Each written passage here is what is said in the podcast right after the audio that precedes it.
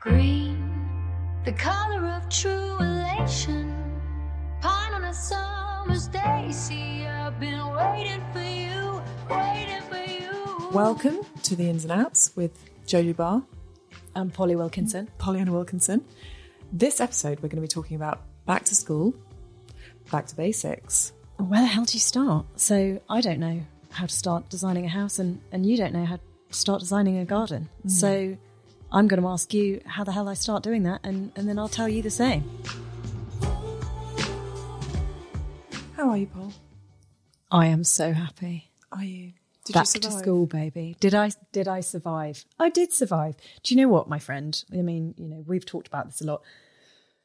Juggling school holidays and not only being a working mum, but working mum who runs her own business. It's a lot. Yeah, it's pretty full on. And the mum guilt. The mum guilt that comes with it as well, right? Because I've had to rely on camps quite a lot, and I feel guilty every single day. Do you? Yeah. Do the boys not love it? No. How old are your boys now? Oh, test me. 7 and 9. How are they 7 But they, you know, they like it just fine, but they'd rather be at home. And I feel really bad. I feel really guilty. And sometimes when I see other mums handing their kids over, I feel like, oh, it's not just me. I don't think you should feel guilty, because don't forget, it's that you drop them off and they make you feel guilty. And then as soon as they're in the gates, they're having a whale of a time. Much better than they would be if they were at home. No offence. I'm sure they love home. But it's fair. Kids are just very manipulative. Preach. I think they're probably having an absolute ball at summer camp. Turning around here, I think it's more guilt of the fact that we want to be spending time with them. It's not that they're probably not having a great time. It's that actually as a mum, we feel like we want to be spending time with them. That's how I felt this summer holidays. I felt like, and this is a new one for me because Ziggy's first summer holidays, I cried on the reception teacher actually at the gate, and she told me to pull myself together when I picked up Ziggs from her last day of school. So that was quite emotional. But obviously, for me, it was a bit of a, double-edged sword, because on the one hand, I was really excited to be spending time with her, but I had to work. But then I also had to, work out and juggle what to do with her. So I wanted to be with her. I really wanted to spend time with her, but I just didn't have time. Oh, it's so difficult. Mm. It's a long old time as well, though, isn't it? It's weeks and weeks and weeks. So now back into the routine, kids into school, they're in their routine, they're happy. I don't know about you, my kids just love routine. Just like to know where they are, what's happening, who's going where. And then I just feel like now, September, buckle down. It's kind of a new year. For me, September's more of a new year than January. Yeah, I know what you mean. Do you feel so? Again, it's all new. This is so new to me. Even the thought of going back to school is very new. I don't even know how. Yeah. And I've obviously Rocky's still a nursery, so I'm kind of trying to manage taking her to nursery whilst doing the school runs. And so I don't want to will away time, but I'm looking forward to being on the same programme. Same programme with both of them? Yeah, one drop off. Yeah, I'm kind of looking forward to that, but trying also not to will away time. I get it. No, I need to take a leaf from your book. You're better at that. You're very emotionally attuned. I don't think I've ever cried on a teacher. Have you not? Maybe that's a goal for this year. I would, yeah. I'm going to get some tears out of you, Polly. On this podcast, I'm going to pull some tears out of you. Of my cold, dead heart. Okay, right. So back to work. Yes. Okay. Well, I say back to work. You haven't stopped working. No, although I never had a couple of holidays. Who stops working, my friend? Do you stop working on holiday? No. So it's back to it. And with that, it seems like it would make sense to talk about back to basics. Back to basics. Back to school, back to basics. Back to school, back to basics. House and garden.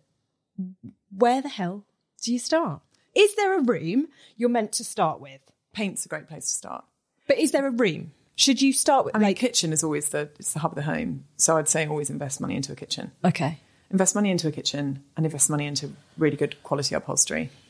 And the rest, I always say it, but there's nothing wrong with polishing turds, because turds can be made to look beautiful if you cover them in glitter. Oh, put a bit of glitter on it. Glitter. Just chuck it on there. Okay, next question. But invest in places like kitchen, utility, pantry if you can get one in. Those things. Bathrooms, obviously. I mean, I'm actually going through the whole house now. But the rooms that don't have any plumbing or anything hectic, like a bedroom, you can do pretty lightly, light touch. If you move into a house, my gut, right, when I'm moving into mine, is I want to rip out all the carpet straight away and paint everything some sort of shade of white. Colour will come later, but just to make it less unpleasant. I think most people are like that. There's something about when you buy a new house and you move in, the energy's a bit off because it's not yours, and it might not sort of smell, or there might be certain things you don't like. Paints transform everything. But of course, if the carpet's grey, I'd say get it up and get it out. But I would say another place to really consider spending money, quality wood flooring. Oh, yes. And I would take it up the stairs and into the bedrooms. Personally. I'll take you upstairs and take the bedrooms. Oh, come on. Anytime, baby. I bloody love a wood floor. But wood floor, because it's easy to clean. It refreshes a room. Lovely big rugs, area rugs. I'm all for that. So do you know what my one complaint with a wood floor is, though?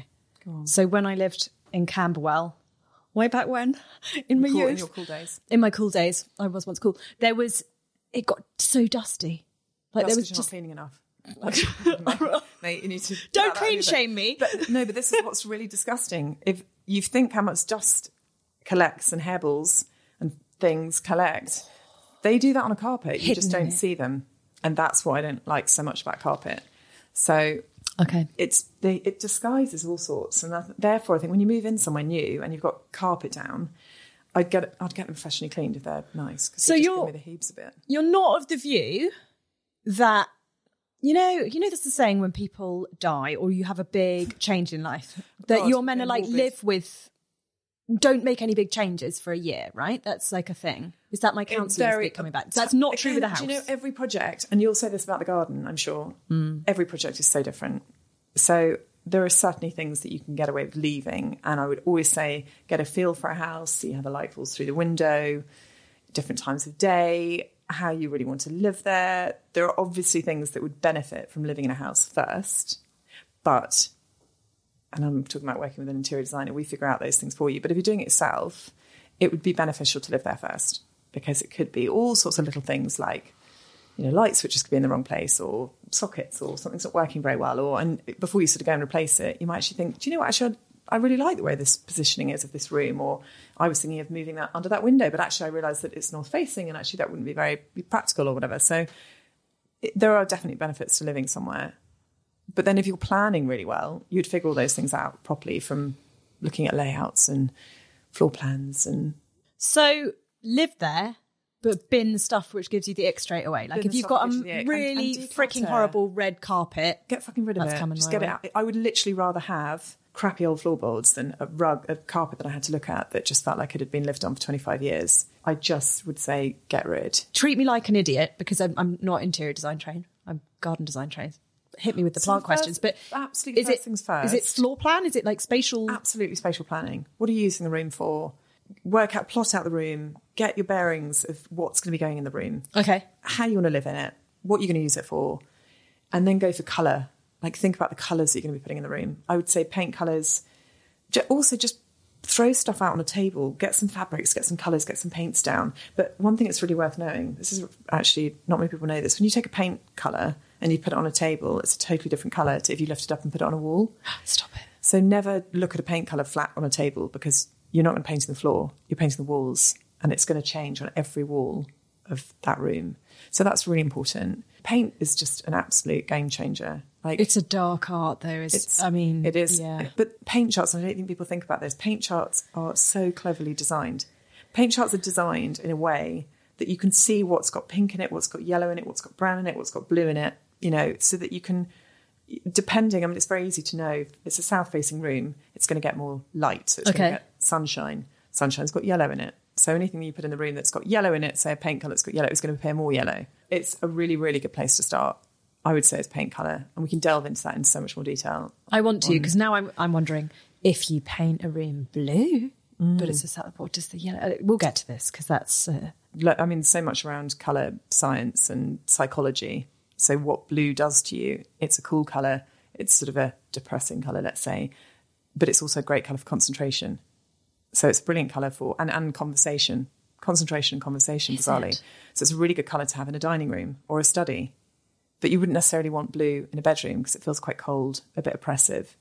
So there's rooms where you want to use colour and where you really don't. Like hallways. I tend to keep hallways light, because you want to walk into a house and feel welcome, and feel open, it feel inviting. You suddenly paint it like dark blue. It depends on the look you're after. You're creating like a barrier. It's much more moody, isn't it? It's cool. It's a real mood setter. There's a reason that McDonald's is red and yellow. Why is that reason? Red is the colour for hunger, and yellow is the colour. It's an uncomfortable colour. It's the most uncomfortable colour to be in, and you want to get out. So red induces, so red is what makes you hungry. You sit and it makes you hungry. Yellow is the colour that makes you want to get out of the room. So it's a takeaway. It's a fast food restaurant. So it's all scientific. You blow my tiny mind. There you go. We will talk way more about colour in the next episode. We've only just cracked the lid open. I feel there's so much to talk about. There's so much to talk about. Basics for me is paint. It's paint, flooring and furnishings. I would call those your basics. But your most basic is, do you draw the room? You measure it and draw it yourself? You measure and draw it. And then you would draw the bed with you choose your bed. You want a super king, you want a king, yes. You want a double, you want a single, whatever. You draw it in. Yes. Do you guess the size of bedside table you want and then go shopping for it? Or do you find the one you want and then draw it in? This is where people make a mistake. Really good question. This is actually exactly where people go wrong. I think people get overexcited. They're out shopping. They're like, oh my God, I love this bedside table. They buy it, they get it home, they put it next to a 6-foot bed and it's absolutely tiny. Yeah. And then they put a lamp on it that's completely the wrong size. So this is where getting stuff down, checking measurements is absolutely key. If you've got a 6-foot bed, super king bed, which is likely to be in your master bedroom, if you can fit one, you want to have a decent sized bedside table. You don't want a little piddly 30 centimetre bedside table. No, because it looks puny. It's just puny and it just looks wrong. It's wrong. If you have only got space for little tiny bedside tables, then you want to consider putting wall lights on the wall instead of having a table lamp. Oh, it's all coming now. So it's not then wobbling around next to you. But I guess that makes sense. When you draw it, you're drawing your big old bed. If you've got this tiny little circle next to it, it looks wrong. So you can see that instantly. You can see that. But I mean, a lot of people obviously... I obviously, on my expert calls, I have lots of calls with people about layouts and they've drawn up their own layouts and they're presenting them to me. And it can be really basic. It can be people just doing it on a piece of paper with a ruler and you can kind of work out scale roughly. Yeah. Take the agent's plans, do a bit of a scale drawing, get a scale ruler. You can pretty much plan out your own floor plan to make sure that everything fits. Because I think that's one of the biggest mistakes people make is that they try and get too much into a room or they see something they love, then it turns up 3 weeks later, rip open the box and put it in the room and it doesn't fit. I mean... planning layouts is essential. That's a real basic. So layout is step one. Step one. Don't go buying your furniture without making your plan. Yes, a bit like don't go to the supermarket hungry. Yeah. Take a list. Now tell me, just as a segue on bedrooms, do you allow for a chair of crap? A basket of crap. Oh, you're more of a basket girl, are you? Yeah. Is it only for dirty clothes? Oh, I fill it with all sorts. It's got a hairdryer in it. It's got a straightener. It's got probably socks, probably yesterday's pants. Oh, lovely. Yeah, it could have anything in there. And then usually the entire contents of my wardrobe that I've tried on that day before I go to work, which don't you just fucking love when you can't decide what to wear in the morning. So you just take everything out, put it all on, and then throw it on the floor. And then I just pile it into the basket to make myself feel better. And then I sort it out at the end of every day. Oh, do you? And then the beat goes on. I know that everyone says, just put your crap away. But you don't have time to do that. Who has time to do that? It's neither clean nor dirty. I am one for piling things. So I don't like shit everywhere. I like to see things in a sort of order. So my thought of an order is just a neatly pile. So I'll always make my bed in the morning. Do you make your bed in the morning? Yes, but do you know what? And this is another thing. Can we come back to this? I do make my bed. I do. I'm a big grown-up. Okay. But my bed doesn't look like a grown-up. Your bed looks so grown-up with all the cushions and the throws and the accoutrement. That is it's bed goals. Good word. Thank you. It doesn't look like yours, and I would like it to look like, come and make my bed. I'll make your bed for you. I'll stop it. I'll make it first. I'll make your bed for you. Yes, so I do make my bed, but my bed is pillows and a duvet, as opposed to yours, which is it's all the stuff. Heaven. But that's what makes me tick. So you've got your layout, you have allowed for your basket of crap and clothes storage, and then you choose your furniture? So, presentation. So PowerPoint presentation or cut stuff out. If you really don't have, and not very IT, take the item you like, take the colours, take everything you've got and put it on a mood board. And chuck it all on a mood board, all the furniture, fabrics and everything. And as you swap something out, check the measurement of, say, chucking chair. Yes. Make sure it's the same on your floor plan. So just everything has to always make sense. But then things like, I don't know if you see cushions, don't just buy the cushion and assume it's going to work with that other cushion you've got. Put them on a board together. Side by side. What comes first? Paint and floor or furniture? All together. Just plan the whole thing. Okay. Plan the whole thing because the colour that you're putting on the walls tonally has to work with everything else that's going on in the room. Okay. It has to be quite considered. It's all quite considered. It is very considered. Yeah, it is. So basically, and this is really tricky and I think a lot of people relate to it, or maybe not, maybe it's just me. I have loads of furniture from life.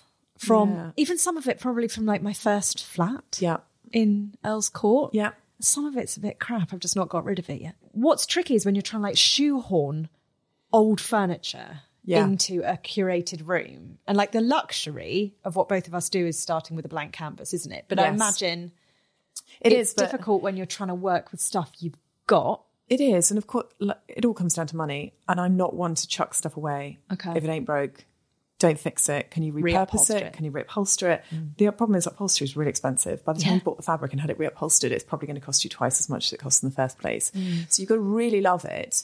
But also, one man's rubbish is another man's treasure. Yeah. So you can always sell it. Okay. Gum tree it. Just don't hold on to something just because. Yeah. Because the likelihood is it's ruining the entire room scheme. Don't hold on to something that's like a turquoise sofa. Mate, I know I've got a turquoise sofa. I'm not taking it with me in the separation, all right? Well, actually, we haven't decided. No, that was of a time when velvet sofas of that colour were very cool, okay? And listen, I'll take a teal velvet sofa any day over a navy velvet sofa. I'm sorry anyone that I've insulted, but navy velvet sofas are just... But there was a time when that was very, very fashionable. Who chose this sofa for you, Polly? Some arsehole. It looks very lovely. It is very nice. It's a House Nine. Look, everything has... So there's things that are going to hold on to time, and there's other things that are going to be fads, not timeless, of a time. But then look, I'm assuming that if people are listening to this, it's because they like my designs and what we do. And I don't put navy velvet sofas in schemes, but I equally, if a client came to me and said, I've got this velvet sofa and I bloody love it and I just bought it, or it's come down from 20 years down the line, I love it, we'll make it work. Of course we will. Okay. But it's then bringing elements into it. So if you, one thing to do is to take the thing that you've got that you really want to hold on to, and if you decide, you know what, I really, really love this, I'm going to hold on to it, put that item on your board and work with it. Design around it. Bring everything else in that's going to work with it. Don't just assume it's going to work and create a room scheme and then stick it in the corner, because it will be the elephant in the room. We need to talk about this another time as well, because I think trendy pieces... We don't have this as much in gardens, because you don't have... Well, I suppose apart from like hanging chairs. No, there are trends. Are there? Like what? Oh, God. Those water features. I'm going to offend someone. Apologise if I do. They're like a wall with a slit and water sort of flows out of it like a sort of wet tongue. Oh. It's really weird. You know, they tend to be white render, and they're very like late 90s, early 2000s. Well, so there are trends in gardens. And so modern for me, anything that's too contemporary and too modern will always date. So anything that's square, white render, modern, same as furniture, that's a bit kind of has a time and a place, I think. Anything that's too modern, I just don't think will last. Do you not agree? No, you do. I'm just having a little bit of a moment here where I've never seen it as describing it as modern. The gardens that most people love, and if you look at Chelsea Flower Show, for example, the gardens that people love are the traditional gardens. The ones with the old red brick. They're timeless, they're classic. Almost a lot harder to do and probably a lot more expensive, no? Yes. I would say the reason a lot of people go contemporary in gardens, maybe they like the look, but I would say it's probably because it's a lot cheaper. You paint fences black, don't you? Yes, I do. Yeah, why? They make them vanish. It's not the most bizarre thing. I know. And it's something that when I found out at design school, I was like, clutch my pearls. Yeah. But it's amazing. It's amazing, particularly as most fences are a bit gross. Unless you're going to really go baller and you're going to go for something really nice cedar fence, and that's going to cost you. Then if you've got that really typical featherboard fence, you know, cheap as chips, everyone's got them. And usually they're in a variety of tones because you're sharing boundaries with other people. So you've got like a brown one and then a slightly pale yellow one and maybe if you're lucky, a green one. Then it's so much better. What I would say is it works better in an urban space. It looks a bit weird in the country. If you paint it all black, the goal isn't that you leave all the fences black and then you don't grow anything up. Because that would be very austere. Like things in front of it. Exactly. Yeah. Okay. So then you're planting loads of climbers or a hedge or whatever in front of it, and it's essentially just being it recedes into the background. There's something about brown. You can see it brown, garden now. There's a bit of fence and it needs painting. Awful. That's quite old-fashioned, isn't it? Back to basics then for you in the garden. Yes. One of the number one things to look at before you even done a planting scheme. That's like the last thing to do. Planting scheme. That's last. So, but would you say a quick fix in a garden that you moved into? Paint the fence. Yes. First thing to do. Sort your boundaries out. Are you allowed to paint a fence if you're on a... If you share a fence? Only if you own it. So if you share a fence with a neighbour, you don't. Someone always owns the fence. You might share a hedge. How do you know who owns the fence? Well, usually when you buy a house, it's on your deeds. Often it's not. It used to be if you've got the bad side, as in the side with the rails, then it's yours. But none of this applies anymore. There are no fixed rules. Usually it'll be on your deeds. When you buy it, someone will tell you, or your neighbours will sure as hell tell you. But sure enough, if you said to your neighbours, I want to paint my fence on my side black, they wouldn't mind. No, a lot of people really do mind. Why? Because it often bleeds through. It doesn't. It depends on your fence. If you've got one with loads of gaps and if you're a little bit slapdash with the paint, like a hole or something. But you are not allowed to paint a fence if you don't own it. If your neighbour owns it, in theory, which blows my mind, your neighbour can paint your side of the fence if they wanted to. That is so interesting. Because it's theirs. Because I think if you would say to a neighbour, I'm going to paint my fence black, they'd be like, oh, God, I don't want you to do that. That sounds awful. Well, because most people worry it's going to bleed through. Right. And some people bloody love looking at their brown fence. But it is also, honestly, since learning this from you about black fences, I'll always see a fence and I'll be like, should be black. I get it, and I totally get it now. Should have been black. And more importantly, should have grown some stuff up it. Biggest mistake everyone makes in gardens is just leaving naked fences. Naked fences, great. Fences are like your pants. No one needs to see them. Depends on the pants, to be fair. And the special occasion. But generally... the odd person can see it. You want to hide your pants and you want to hide your fences. Right, okay. But in a garden, where would I start? Layout, spatial planning. And whereas you're looking at how do you use it, where do you want your bed, I'm looking at where's the sun. And we'll do a whole other session on light because, there's so much to say. But essentially, when you're looking at the garden, draw up your list. So forget planting. Don't even literally planting. Planting is the last piece of the puzzle. Because I guess also for you, well, that's okay. Because as you say, where the light is, we will go into this in more detail. Yes. The sunshine is, the sun comes up at different places throughout the year. It moves around, lower points, higher points. Winter, summer. So if you were to sort of stick something against a wall, you're like, I found this amazing hydrangea in the garden centre and I've got it home and I'm going to stick it there because it's going to look great. Yes. And then it gets no sun. Yes. So almost best waiting. Completely. The reason I asked about what to do when you move into a house, should you wait, is there is some merit in a garden in waiting because you need to see it in the seasons, because it's not until you've seen it in the seasons that you understand how you're going to use your garden. Because as you say, light moves.